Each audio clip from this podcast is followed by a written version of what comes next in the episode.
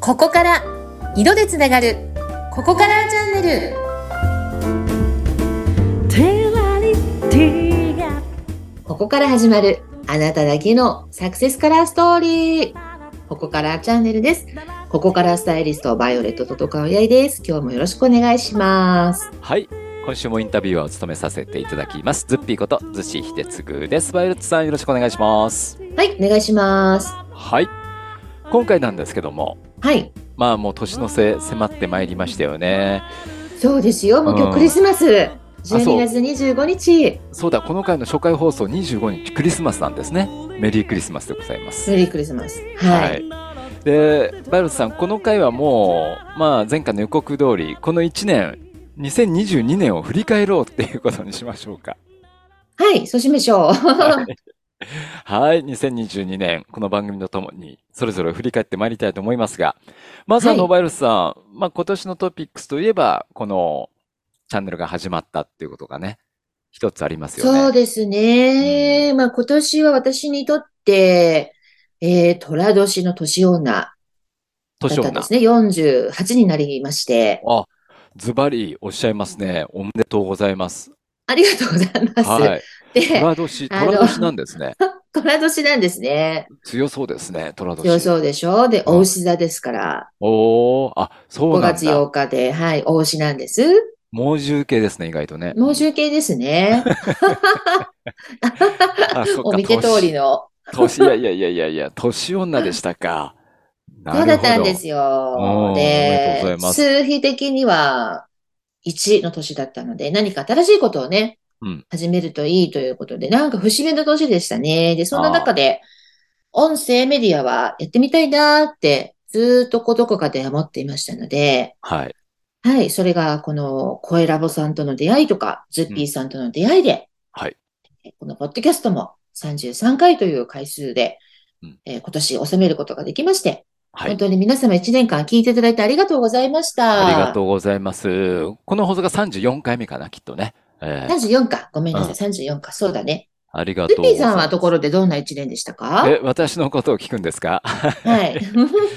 そうですね。やっぱね、まあ、ここ数年そうですけども、うん。コロナ禍などもあって、はい。なかなかね、人が集まってうん。やるイベントっていうのがぐっと減りましたよね。う。うんん。そんな中で、やっぱこの放送もそうですけども、はい。リモートでやっていく仕事っていうのがね、増えて、うんで、しかもリモートでいろんなことができちゃうんだなっていうのが分かった、うん。そんなここ数年、今年も含めてだったと思います。はい。うん。ツッピーさんもじゃあ結構お家でうんこう収録されることとかが増えたんですかそうですね。家の仕事は結構増えましたね、それう。で。うんんこのね、ポッドキャストも実は我々お互いの家からズームでつないでね、はい。お送りしているわけなんですけど。ね、もう本当、リモートでやってるとは思えないぐらい息がどんどん合ってきてますけれども ね。そのうち夫婦漫才とかしたいですね。漫才始めちゃいますか、ついに。 なんかピンクとか着ちゃって、マヨレとか着ちゃって。うわ本当にはい。見えない けど、あえてそこで攻めるっていうね。はい。 そう、でも、バイオレットさんといえば、その放送メディアの媒体で言えば、このポッドキャストをはじめ、はい。夢の種放送局っていうところで、ご自身の番組もスタートしまして。そうなんですよ。これまたおめでとうございますこれもまたありがとうございます。もうね、たまたまこれも、あの、友人からの紹介で。うん。実は以前、だいぶ以前、って言ってもあれか、コロナになって初めてぐらいの頃ですかね。うん、うん。に、一度ゲストとして出させていただいたことがあって。はい。ああ、こういう世界があるんだなーって、その時もズームだったんですよね。あの、えーうんパーソナリティの方が大阪在住の方だったんで、まあ、うん大阪のスタジオと、うんまあ、うち武蔵小杉ですけど、そこをつないで。はい。はい。で、またですね、しばらくしたらですね、あの、友人がこういうのあるから一緒にやろうよっていうかね、声かけてくれて、あああの、あの、私がゲストで言ってたあの番組か、と。へえ。で、はい、夢の種大学っていうですね、うんあの、まあオンラインのねうん、学校にしばらく出て、うんで、またそれが面白かったですね。やっぱりこう、まあ、色もそうですけど、音声も垣根を越えるじゃないですか。まあ、そうだよね。想像の世界であったりしますけどね、音ってね。ううーん。ん。うん。いろんな意味で垣根を越えますよね。だから私が本当に想像を絶するような、うんうん今まで出会ったことないようなですね、パーソナリティ、全国に600名、700名近くいるんですけど、あ、そんなにいるんですか。うん同期だけでも今回たくさん集まりまして、まあこういったコロナ禍だからこそうん、なのかわからないですけど、同期だけでも100名弱いるんですね。すごいね。うんそれだけでつながりっていう意味でも、ものすごいこう、なんかね、人徳というかいろんな関係が増えましたね。そうですね。だからこうのん本当にズームだったりね、さっきズッピーさんおっしゃったズームだったり、まあ、音声うんっていうメディアっていうものを通じてうん、まあ、第4の居場所っていう実際本も出てたりするんですけど、共同代表が書いたね。へえ、あ、そうなんですね。はい。うん。はい。ぜひおすすめなので皆さん読んでみてくださいね。あの、今すごく音声メディアがうんやっぱり注目されているっていう、たまたまこれコロナ禍なのか何なのかわからないですけど、うんあの、ズームで気軽につながれるとはいえ、やっぱりこう、いろんな情報もすごく満載ですよね。もう視覚情報パンパンっていうぐらい。ああ、そっか。う。うん。うんん。で、中で、人間の五感の中で今まだちょっと空いているメディアが耳のメディアなんですって。まだ余裕がある、空きに。あ、そうなんだ。応援的にそういうメディアとしての扱いになってるんだ。音声メディアはね。へえ。だからほら、ながら聞きができたりするじゃないですか。あ、ながら聞きね。そうそうそうそほら、ズームとかだとちょっと顔出ししといてくださいね、なんて言って。う。うん。うん。おちおちほら、物食べてたりしていらないとかいう感じありますけ ど。いや、我々、我々物食べながらやったことはないですけども、まあ、ちなみそうにねですよね。ごめんなさい。そうですよね。 でもほら、あの、聞く側としては、うん。気軽になんか食べながらとか、何うかん作業しながら音声って聞けるから、そうそうそう。耳だけですもんね。動きは束縛されないからね。いいですよね。そうなんですようね。ん。だから今すごくその、まあ、音声メディアが、うんっていうところもすごく進んできてるというか、うん。熱い。うん。うん。あれなんですよ、パーソナリティのねうん、仲間が本当に面白くって、ほうほう。はやっい。ぱり何かを発信したいって思ってる人たちばっかりなので、うん。まあ、それぞれ本当にあの動物園のように、珍獣の集まりのようにですね、 個性的で、はいあの非常に、うんあの一つのこうコミュニティとしてもうん。楽しませていただいています。そうだね。ううんん。そうか、そうか。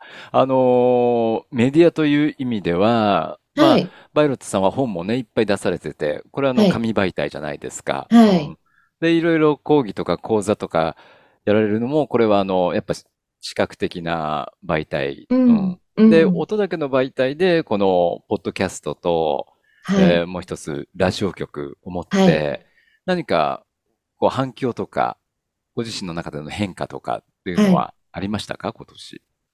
うん、やっぱり色もうん。声も音もうんすべてやっぱり波動なんだなということを改めて気づかされました。そうか。うん。うんで、特に声はは、まあ、本当の音って書いて本音っていう言葉がありますけど、い。うんうん。その時のこう状態が、もうありあり出ちゃいますよね。このうん声を通じてエネルギーとして目に見えないんだけど。はい。うん。そんな中で私もこう、腹破りっていうのが一個テーマだったかなっていう気がしてます。この一年間。あ、殻破りか、自分の殻を破る。うん。自分の素を出す。どれだけ素を出せるか。本音うんでいろんなことをこう、語れるかっていうかうん、発信できるかっていう。はい。はい。そういう面では達成度はどれぐらいでしょあ、そうですね。大きな一歩を踏み出せたって意味では100点。うお お。うん、なんですけど、まだまだ、まだまだ、あの、改良の余地はもちろ ん山ほどあるし、うん。はい。私はそのラジオ局の方では、あの、10人十色のあはい。の個性を輝かせる、まあ、10人十色が輝くここからっていうタイトルでやらせてもらってるんですけど、うんいろんな素敵な方がたくさんいらっしゃるので、うんなんかそういった方の、うーん、唯一無二の人生ストーリー、カラーストーリーをですね、うんいろいろインタビューしながら、もっともっと引き出して、世の中の多くの方に届けたいなっていうのが、これからの目標ですね。なるほどね。はい。はい。どちらのメディアもね、ぜひ聞いてみてください。夢の種放送局、日曜朝の9時からなんですよね。そうです。はい。東日本第3チャンネル、うん。10人十色クがリック輝く、ここから。ここからということはでい。これもうはいどんどん、バイオレットさんが自分をもうさらけ出してます ので、 聞いてみてください。はい、そのうち脱いで出てきますね、きっと。 誰にも見えないですけど。いやいやいやいやいや、うん。ありがとうございます。なんかね、今回、まあ、あの、今年を振り返ったということですけども、まあ、はい。来年2023年もいい年にしたいですね。うん。そうですね。はい。もっともっと、あのー色とスタイリング、それから声の波動でですね、はい。皆さんの十人十色の個性をですね、輝かせて、どんどんこう発信、うん皆さんもしていただけるようなですね、あのーうん、ことをもう使命と思っていますので、仕事は頑張っていきたいと思います。はい。わかりました。もう今年のね、えー総括ということで、2022年を振り返りましたけども、はい。えーバイルスさん、また、もう次回の放送は、もう2023年ですから、そうですね。ね、来年もどうぞよろしくお願いします。よろしくお願いします。今年一年本当にありがとうございました。ありがとうございました。